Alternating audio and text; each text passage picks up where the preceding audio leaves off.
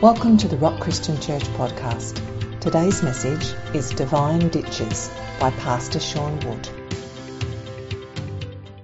This morning, if you have your Kings chapter 3, this morning I, I believe I have a word for this church, but I know I have a word for individuals here this morning there are people sitting in this room this morning that need to hear what God's got to say this morning. Just forget about me. I'm just a mouthpiece. If God can speak through a donkey, then I take encouragement this morning. But I know God has a word for people sitting here this morning because God, for want of a better term, you could say, birthed this inside of me some weeks ago and it's been stewing and pickling. Many will know that recently I became a grandfather. Thank you to everybody who said, everybody just said, you know, you're way too young to be a grandfather, so God bless you, everybody that just said that.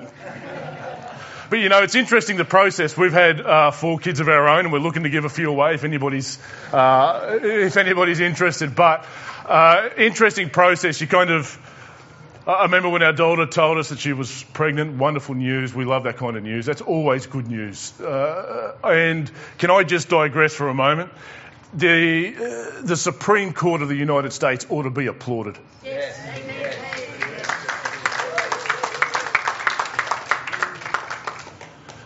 Because that's a huge shift in the spiritual paradigm. May not be a huge one in the physical yet, but it is a huge shift in the par- spiritual paradigm. But I love good news. I, I remember when I worked at the hospital, um, I, they wouldn't let men work on the maternity wards for obvious reasons. But uh, if there was one place I wanted to work, I wanted to work on the maternity ward. I just love kids. I think, I think a miracle happens every day right under our noses and we're just uh, oblivious to it sometimes. But uh, it's interesting the process, isn't it? You receive the news that they're pregnant and it kind of begins a process, but I can remember uh, for uh, my daughter, uh, once the ultrasound comes, you know when you look at those ultrasound photos and you're not sure whether you're watching a movie from Alien with Sigourney Weaver or, or, or whether, or whether this is actually, what is this? I can't see uh, anything. But uh, it's interesting how for a moment we received the photos. I remember Sophie gave us the photos uh, of little George through the ultrasound and I'm thinking, wow, it began to become a reality and furiously in our own lives, as well as in Sophie's life, uh, all of a sudden we realise that uh, this little fella's coming hurtling towards us uh, in a matter of only weeks. And so, uh, upon knowing that reality, we did something that every parent has done. You begin to make enormous preparations. Amen. Rooms begin to be cleared out you begin to prepare rooms, but there's, there's huge life shifts that begin to happen. We're, we're talking shifts in work, we're talking shifts in finances. Your pantry's never, never full again. It wasn't before, no. And this morning, I am convinced that God has much in store for this church and for individuals in this church, but we need to get ready. You know, when the pastor announces that he's coming over to your house and you furiously clean and, and get everything ready? The word from God to people in this place today is you need to get your house ready. Uh, I'm going to be honest this morning. Uh, uh, I am not a huge fan of the term revival. I'll tell you why. Revival basically means, Lord, revive us back to where we were. And, and you know what? If God's going to take us back to where we were, I'm not sure that's on my prayer list anymore. So God, take us to a new place. Take us into a new land. And that looks a little bit like reform. We're going to, we're going to touch on a guy today that brought enormous reforms to the people of Israel and he should be heralded for it. But we're going to touch on an incident incident that happened where people made preparations. But before we get there, what I am a fan of and what I have increasingly become appreciative of is how often scripture uses the term God visited. It's all through the scriptures. I'm going to give you a few. If you're sitting there this morning, you should be saying, well, if it's all through the Bible, give us a few, Pastor. And I'm going to. There are seasons in scripture where God visited his people. Bad news first. Let's get that out of the way. Often God's visitation was attached to judgment. Uh, throughout the book of Jeremiah, Jeremiah announced in Jeremiah 6 verse 6, he says that God is coming to visit, but it wasn't a pleasant experience for those in Jerusalem at that time, if you want to read the rest of Jeremiah. There are seasons where God comes in judgment, but the good news for the house of God is he comes for blessing. And I have a word today that God is about to pour out blessing. Are you ready for it? Yes. You see, uh, Genesis 21, in the very first verses, we read that God visited Sarah. He came to do as he had promised in the manner that he had promised. And what was that? When God had visited Sarah, she conceived Isaac. We read in Exodus chapter 4 that God visited his people and they worshipped. They recognized that Moses was a visitation of God for his people at that time. We read the term in 1 Samuel where God visited Hannah. She had been seeking God and pouring out her heart for many, many months. God visited her and she conceived Samuel. Interesting how uh, that wasn't the only child for Hannah. That was just the beginning. Luke chapter 7, verse 16, after Jesus has just raised a man from the dead, everybody that was there, the whole crowd said, God has surely visited us. As we prepare to move into our Exodus series coming up in August, I'm reminded of some profound verses in Genesis chapter 50 where the word visit is used. Let me read them for you. I was going to read them out, but I'll read them out this morning. For those who know the story of Joseph, uh, Joseph is a little guy that should have kept his dreams to himself and probably not wore his coat in front of his brothers. But apart from that, he gets thrown into a pit. He gets sold into slavery in Egypt. He gets thrown into a jail for something he doesn't do. But God had a plan. You know, when he was in jail, it probably didn't look like it when he was in the bottom of the pit in a place called Dothan, interesting place, in a place called Dothan, crying out to God. It didn't look like God had a plan, but God was bringing him to be the Prime Minister of Egypt. And just before he passes away, what brings us to these verses is God makes him the Prime Minister of Egypt so that he can store up food to save Israel, who would have died, Israel, all of his family, the whole nation of Israel at that time, which was Jacob and his children, would have died of hunger had God not made provision through Joseph in Egypt. And then the people of God come to Egypt, they settle, they become comfortable, but Joseph has a word for them. And there are people in this room that need to hear this this morning. And Joseph said to his brothers, I am about to die. Comforting words. But God will visit you. Not he might do.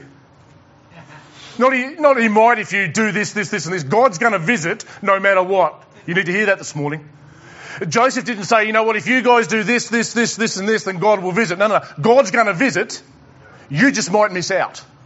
A little bit more about that in a moment. But God will visit you and bring you up out of this land to the land that he swore to Abraham, to Isaac, and to Jacob. Then Joseph made the sons of Israel swear, saying, God will surely visit you, and you shall carry up my bones from here. When we get to the book of Exodus, you will see that Moses intentionally, as they're running out of Egypt, he stops, goes back and gets the bones of Joseph. What's Joseph saying to the people of Israel? Don't get comfortable. This isn't what God's got for you. Yeah, okay, it might seem like things are okay at the moment, but this isn't all God has for you. God is bringing you to the place that He'd always promised. And there are people in this room today that need to hear that. Where you are right now is not where God's got you. God's taking you to the place that He'd always prepared. And there are people in this room that need to hear that this morning because maybe your life right now looks like, God, what on earth are you doing?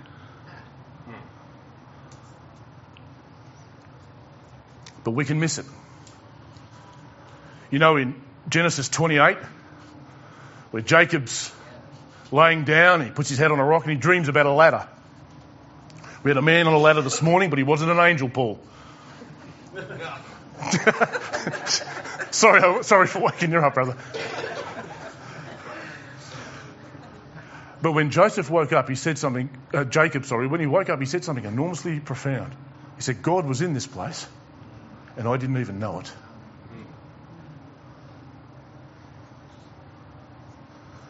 How many times does Scripture record Jesus weeping? Many people answer that once at the tomb. But he wept more than once. I want to read to you a passage from the Gospel of Luke speaking about visitation. This, this scares me, this does. Luke chapter 19, verse 41. Jesus is coming to Jerusalem. He's about to enter into his passion week, although his whole life was his passion life, really. Verse 41 And when he drew near and saw the city, he wept over it. So as he's approaching Jerusalem, Jesus weeps over Jerusalem. Why? Verse 42 saying, Would that you, even you, had known on this day the things that make for peace, but now they are hidden from your eyes. You had an opportunity. That's what Jesus is saying right there. To every Pharisee, to every religious zealot, to every man, woman, and child in the city of Jerusalem, you had an opportunity. For three years, you passed me in the street. For three years, you listened to my teachings. For three years, you passed me in the temple. You watch my miracles. Verse 43 For the days will come upon you when your enemies will set up a barricade around you and surround you and hem you in on every side and tear you down to the ground and you and your children within you. And they will not leave one stone upon another in you. That has happened in 70 AD. When the Romans besieged the city of Jerusalem, that has already happened. But listen to this last part. Because you did not know the time of your visitation. What's Jesus saying? You guys missed it. I've been here for three and a half years, and you guys missed it. And today, I don't want this church to miss out. God is going to move in power. I believe that if we have a look at the spiritual climate, even in Australia, this isn't dependent on any one church, not one denomination. It won't be any one person. We're going to get to this in a moment. You won't turn around and go, uh, you won't give any praise to any man for this. But I guarantee you, God is going to visit his people here in Australia. You wait and see what he does. 2 Kings chapter 3, if you've already met me there, as we work our way through this passage, we need to ask a few questions that set the scene for what's about to happen. Uh, question number one, who are we going to be introduced to? Uh, we're going to meet four people today. Uh, one of them we don't really even know existed because we are told that three kings, that is one of them the king of Edom, uh, goes with Jehoshaphat, uh, jumping Jehoshaphat, and Jehoram. Now, uh, a little bit about those two guys in a moment, but what we do know from 1 Kings chapter 22, at this time, there was no king in Edom. So who they took with them, we're not 100% sure, but we do know this. Jehoram, who is the then king of Israel. Uh, Jehoram is the son of Ahab. So, for those who know the history of the kings of, of Israel, there's some lessons that we draw today. Uh, what are those lessons? Here's some of the lessons you can draw. Uh, what we find throughout the, the history of Israel is they mostly had bad kings. They had a couple of good ones, but what we do learn is this. Uh, this is a message to every person in leadership across the household of God, everywhere that might hear this today. Uh, if you are listening to leadership, you've got to grab this when they had evil leadership, you had evil people. When you had godly leadership, you had a righteous, God fearing nation. It's not a coincidence. What you do see is that some of these kings, although they're enormously evil like Ahab, they reign for a long time. There is a time when God will be gracious.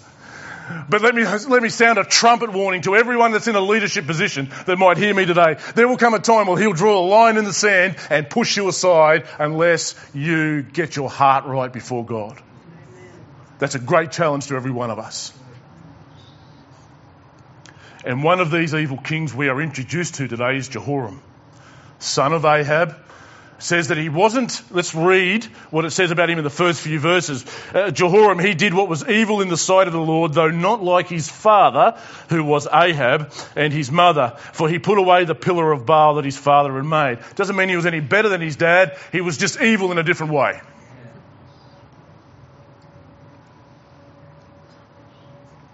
And he led the people away to sin. It- you will read, if you read 1 Kings, 2 Kings, 1 and 2 Chronicles, you will read this phrase over and over again and led the people into sin, and led the people into sin, and led the people into sin. But then we have a contrast. We have another guy called Jehoshaphat. Now, Jehoshaphat uh, basically begins to rebuild and finds the Bible. And he brings in sweeping reforms in Judah. He's the king of Judah. So Israel, top 10 tribes, Judah, bottom two tribes, and he's the king of Judah at this time. And Jehoshaphat, amazingly God fearing man, but he's only really heralded for making a few mistakes, and that is that he jumps in with guys like Jehoram. Because Jehoram's got a problem. You see, Jehoram's just taken over as king from his dad Ahab, and there was a there was a bit of a deal going with Moab. And that was you guys have to kick over some sheep and cattle and goats and you have to pay some tribute. But the minute Ahab dies, Moab goes, Well, we're not going to pay these guys. Jehoram goes, bringing it into the 21st century, these guys need to respect my authority. So he musters all of Israel, he grabs Jehoram and says, We need to go to Moab. And let's pick it up and understand a bit more about what happens in verse 9. Verse 9 So the king of Israel went with the king of Judah, that is Jehoshaphat, and the king of Edom. And when they had made a circuitous march for seven days, and that's a that's a really profound word. Why have they gone the circuitous way? It means they haven't gone the most direct route. What they've decided to do, instead of taking the direct route to Moab, is we're going to go down through Edom. It's a fairly long way round, and we're going to come up through the south of Moab. The problem is, this is what happens when man gets ideas in their mind. The problem is they're going through the harshest climate, they're going through the worst deserts in the Middle East to get their way to Moab. Notice that both of them have actually made a mistake here. Nobody says, let's inquire of the Lord.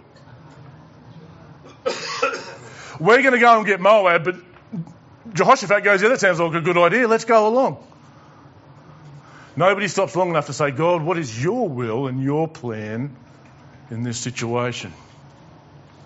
How many people feel like they're going through the wilderness of Edom right now? Does anybody, don't have to put your hand up, maybe just ask yourself those questions. Maybe, maybe you feel like God's taking you the long way around. There was no water for the army. Uh oh.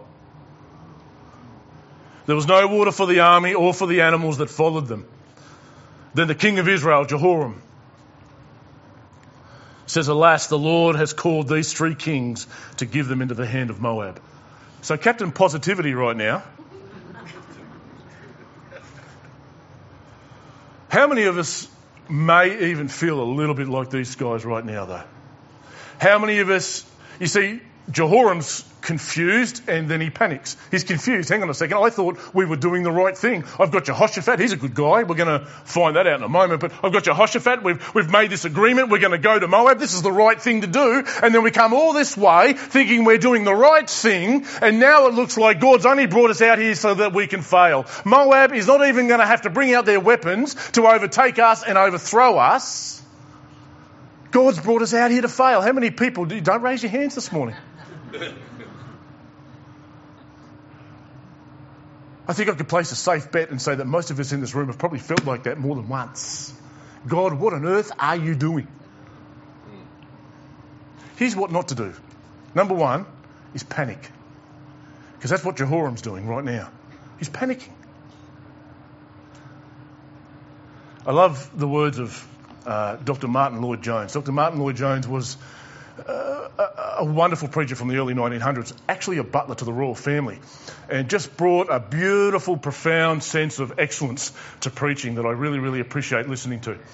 Uh, but he would say, and I think this is a, an enormously profound statement, maybe against the backdrop of COVID, maybe against even many backdrops in our own lives, maybe this applies. Uh, faith is the refusal to panic.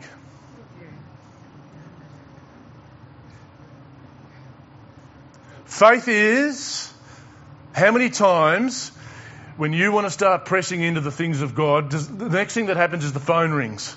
The dog's lost, the cat's run away, forget the cat, chase the dog. right?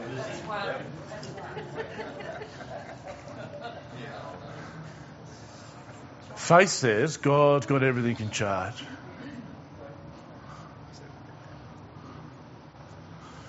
I love Jehoshaphat's response.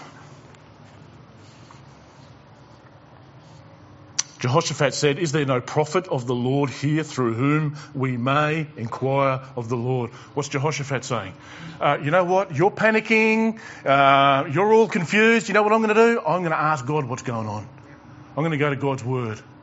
Oh, where are the prophets today, people? Where are the prophets? I love the words of A.W. Tozer. He says, our, our, pulpits need to be filled with prophets and not scribes. Scribes will tell you of what they have learnt, but a prophet will tell you of what they have seen. We need men and women of God that go into the throne room and bring the message back. We, uh, what, did, what, what did God ask Jeremiah? What do you see, Jeremiah? Is there not a prophet of the Lord here through whom we may inquire of the Lord? We're going to learn. Jehoram's like, I hope we don't have to meet this guy. Uh, of all the prophets of the Old Testament, I really like Elisha.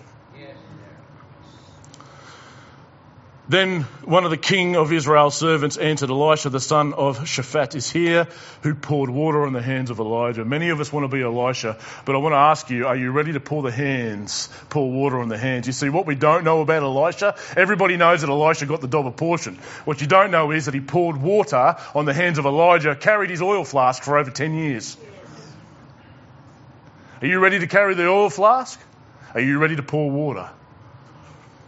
Jehoshaphat said, The word of the Lord is with him. So the king of Israel and Jehoshaphat and the king of Edom went down to see Elisha. Oh, how we need Elishas today.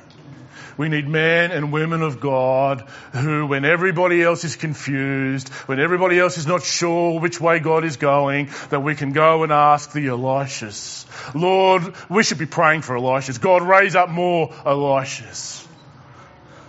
If you read Elisha, he never panics.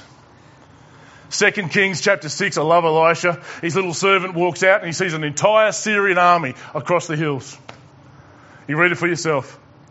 He runs into Elisha panicking. What on earth are we going to do? Elisha's like, Lord, open his eyes.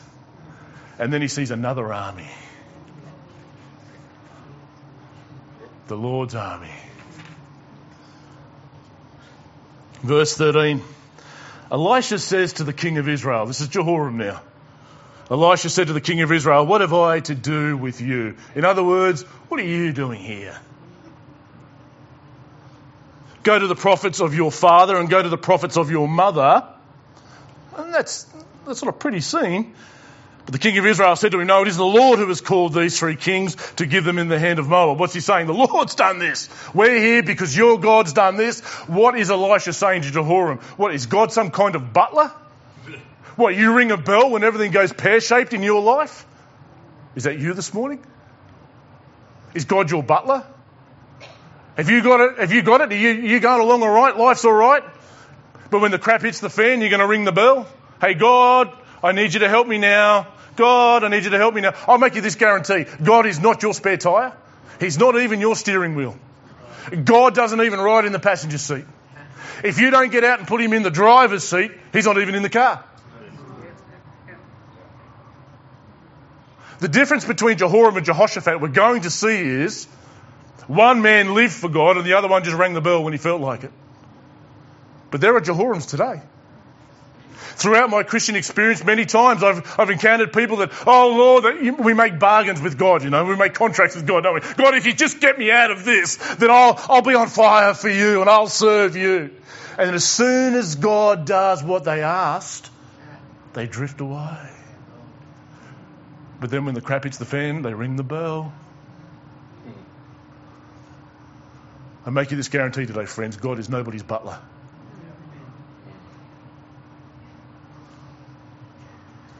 But if you will let him drive the car, with today's fuel prices, Elisha said to the king of Israel, What have I to do with you? Go to the prophets of your father and the prophets of your mother. Go. They're the ones you worship. They're the ones you follow. Don't ring my bell. What might that sound like today? Well, you've got it all together, haven't you? Go and see the bank with all your financial problems. Go and see the doctor with all your health problems. Ooh, you get yourself in trouble there, Pastor. King of Israel said, No, it is the Lord who has called th- these three kings to give them into the hand of Moab. Verse 14, and Elisha said, As the Lord of hosts live, which is the God of armies, as the Lord of hosts live. That's a, that's a statement right there. Before whom I stand. That's another statement. You see what Elisha's saying? I don't come and go. I stand before God. Were it not that I have regard for Jehoshaphat, the king of Judah, I would neither look at you nor see you. What's Elisha saying? If you'd have come on your own, we wouldn't even be having this conversation.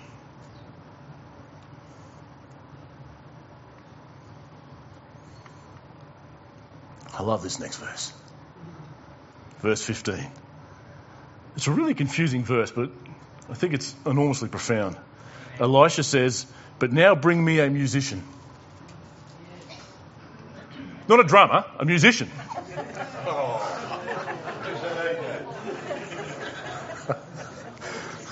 oh, we're fetching to get into trouble this morning. Verse 15, but now bring me a musician. Why?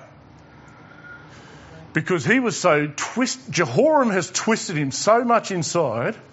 What's the musician about? It's all about atmosphere. Have a look what happens when Elisha changes the atmosphere. Can I tell you that you can change your atmosphere right now? You can leave here today and you can live your life under a completely different atmosphere. You can start your day with a different atmosphere. You can start your day by God's word and prayer. It sounds very simple, but it's enormously profound. It changes the atmosphere But now bring me a musician. And when the musician played, because there was no drummer, the hand of the Lord came upon him. Wow. You know, I pray that. I need God's hand on me. It's uncomfortable sometimes. I remember, remember one of my sons in church, because everybody's kids are really well behaved, right? And this son will know who it was. One of my sons in church was playing up one morning and it had to be dealt with. Problem was, my wife chose to deal with it halfway through communion. My son needed to be quickly escorted out of the church. My wife placed her hand on my son.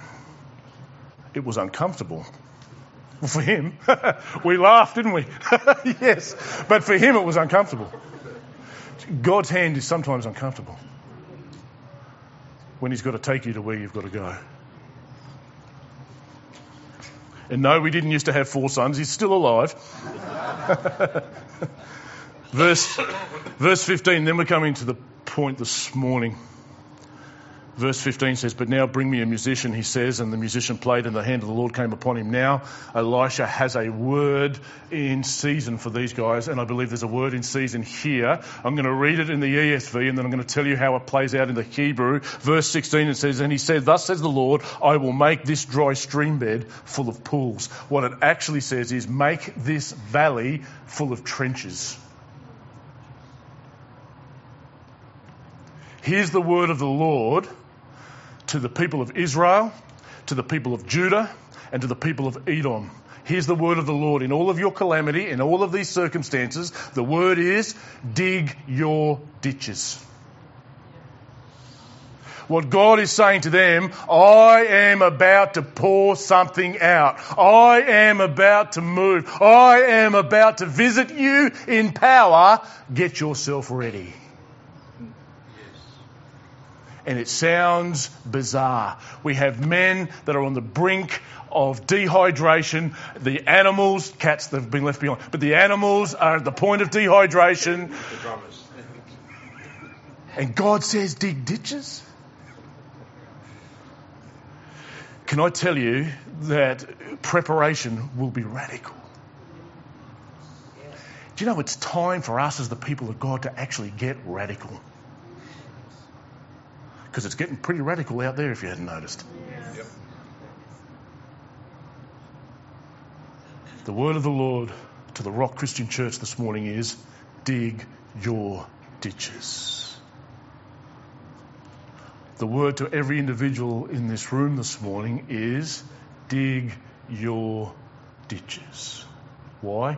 Because God's about to do something.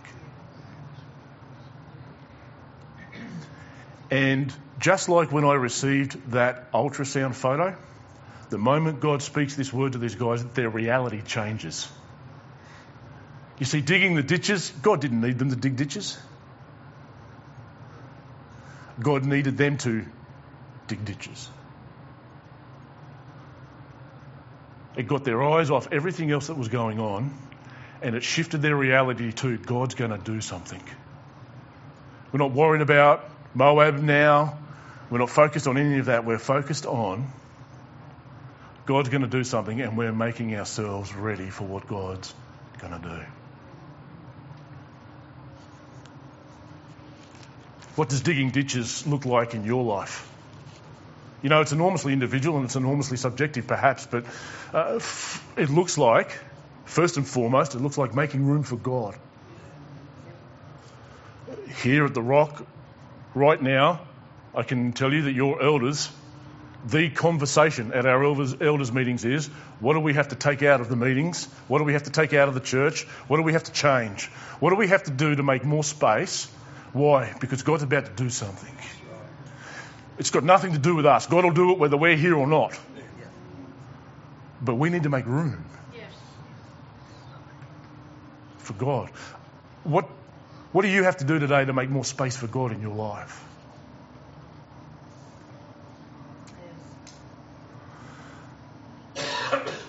I always ask these two questions. But often, making space for God looks like what is it I need to put down.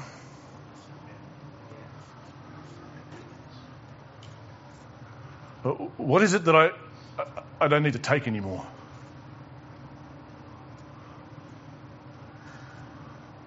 You know, if you've won the lottery and you're able to buy an airplane ticket at the moment, when you go to get on the plane, there is a baggage limit. God has a baggage limit. God says, I want to take you from here to here, but before you get on the plane, you're going to have to leave some stuff behind.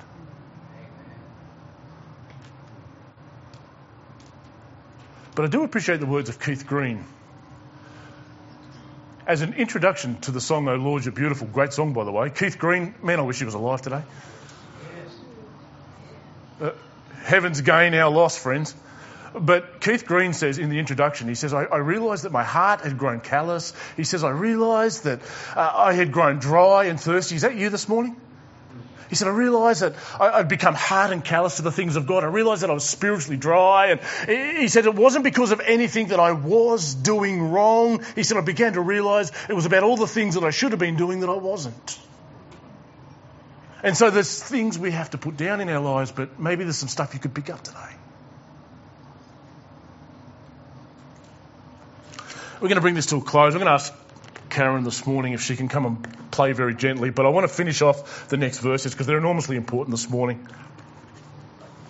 Verse 16 it says, And he said, Thus says the Lord, I will make this dry stream bed full of pools and, and right in the valley. These guys are in a valley right now. You might feel like you're in a valley right now, and God's word to you is start digging ditches because I'm going to do something. There's something about digging ditches and getting ready for God. There's something about that. I, love this kind of reckoning. You know, Hebrews 11 tells us that when Abraham took Isaac up that mountain, and I can't imagine what was going through Abraham's mind. We're not told uh, his internal struggles and wrestles. We're not told any of that. But what we are told is that in Hebrews 11 it says that Abraham considered or he reckoned that God was able, if needed, to raise Isaac from the dead. What's, what was that? Abraham says, You know what? I don't fully understand what God's doing right now. This doesn't make sense. He gives me the blessing, now he's going to take it away. He's asked me to take my son, my only son. And you know what? God didn't want Isaac, God wanted Abraham's heart.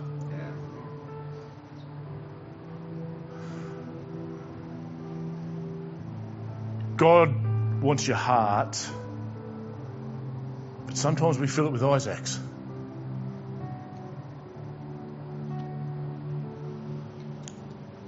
Thus says the Lord, I will make this dry stream bed full of pools. Verse 17, for thus says the Lord, you shall not see wind or rain. but that stream bed shall be filled with water, so that you shall drink, you, your livestock, and your animals. What's God saying? It's not going to come how you expect. Don't turn on the news and look at the weather report. You're not going to see any clouds, you're not going to see any wind, and it's not going to rain, but I'm going to fill this valley. And if you don't dig ditches, it's going to go straight past and you're going to die of thirst.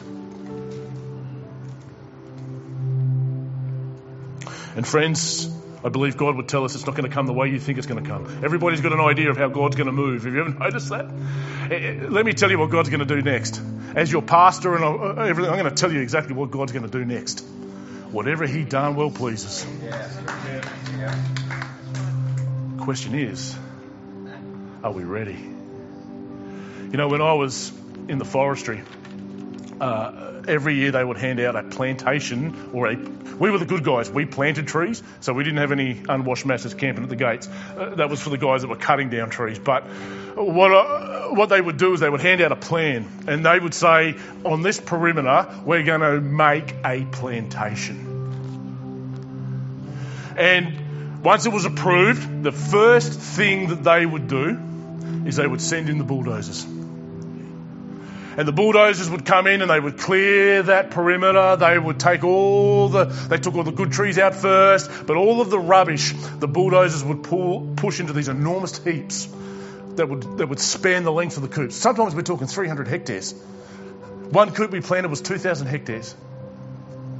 Some of these rows went for 10 kilometres one way, 10 kilometres back, and all the rubbish would get pushed into these rows. And then in between those rows, a big bulldozer would come in and cut the ground, ready for us to plant trees in that ground. But there was one thing they did before we went in to plant trees, was they would take a match and they would light every one of those windrows and burn up all the rubbish. And I firmly believe that over a period of years here. Some years ago, God sent the bulldozers in. And over a period of time, God's been preparing the ground. He's been cutting up the ground, He's been preparing the soil. He's pushed all the rubbish in our lives into a heap, and God's ready to drop the match. God's ready to drop the match and set us on fire.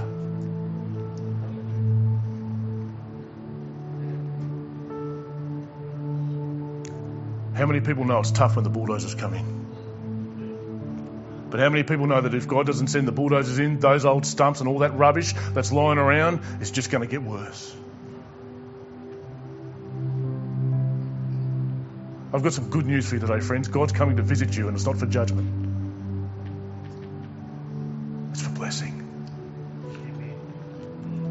Loves us. He loves you. This morning, I wonder if we can just sit in our seats for a moment. And I want to give you the opportunity this morning to. You might want prayer this morning. We're here to pray with you if you'd like prayer. But I want to give you the opportunity.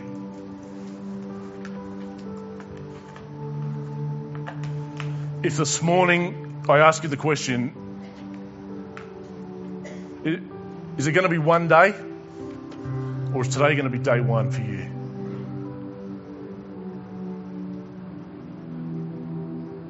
And if you want to do business with God in your seat, then I give you that opportunity this morning. But maybe I also give the opportunity to stand up and walk out the front and say, you know what, God, from here on in, I'm in. I want to dig the ditches in my life and I don't want to miss out.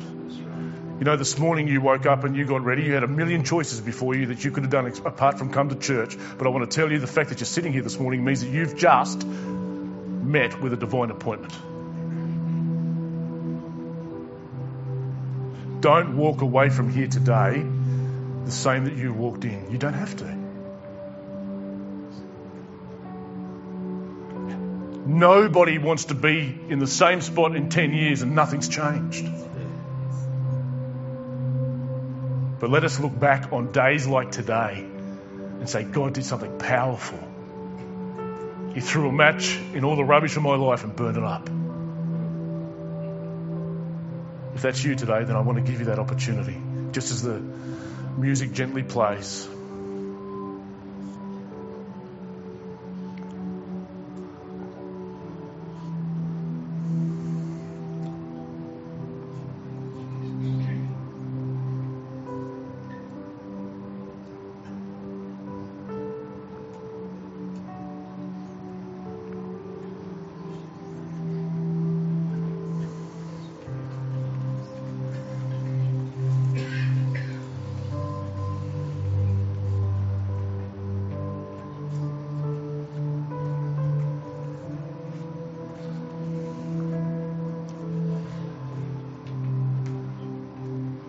Father, as we stand here, and for those that are doing business with you in their seats,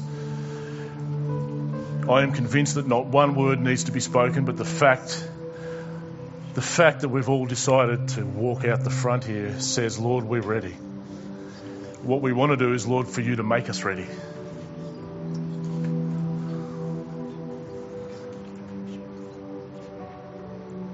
Father, we long for your presence. We are thirsty for more of you.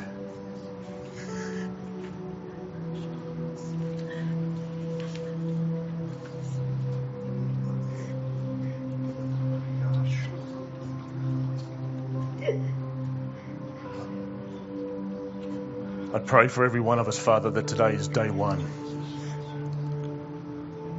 Today is a day that we all look back and say, you know what, God lit a fire in my heart that no worldly person, no worldly ideology can put out.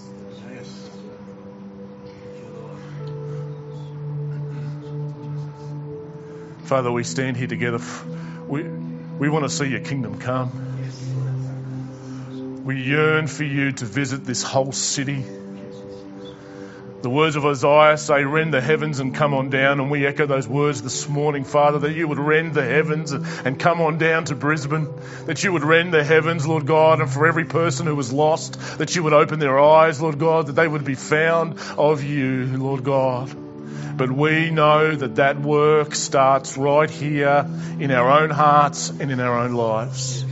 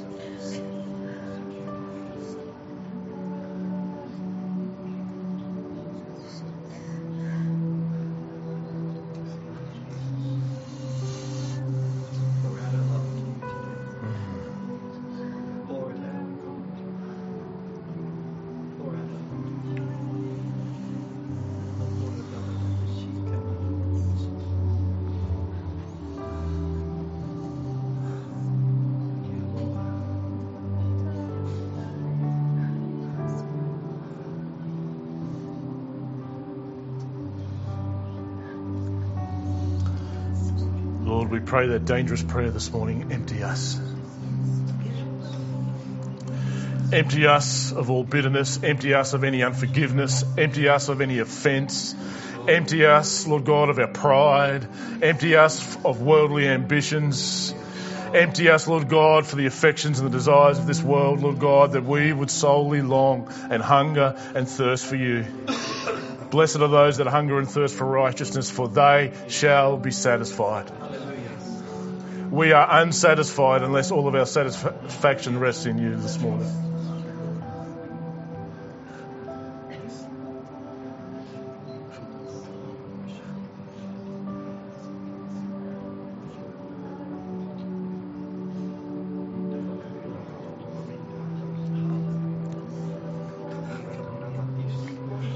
Holy Spirit, you must do the work.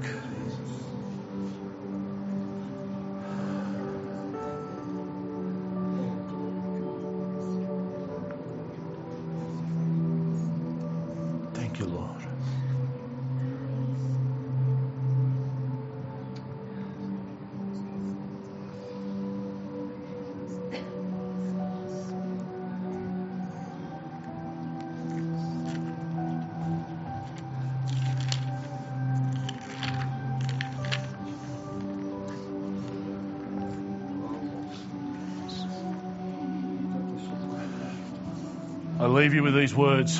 You do business with, his, with God for as long as you have to, but I leave you these words, beautiful words from the book of Jude. Now to him who was able to keep you from stumbling and to present you blameless before the presence of his glory with great joy.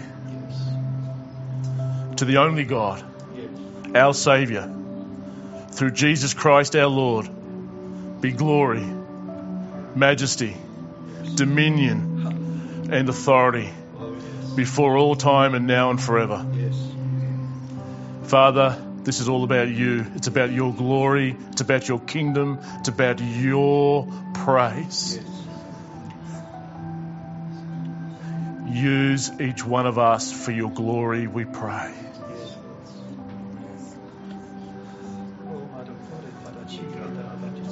Dig the ditches in our hearts, dig the ditches in our lives.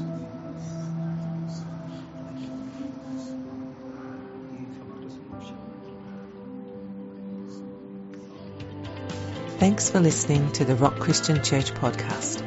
To be notified when the next episode is available, subscribe on our website at therock.org.au. You can also connect with us on Facebook at The Rock Christian Church. We hope you have been blessed today and we look forward to you joining us for our next episode.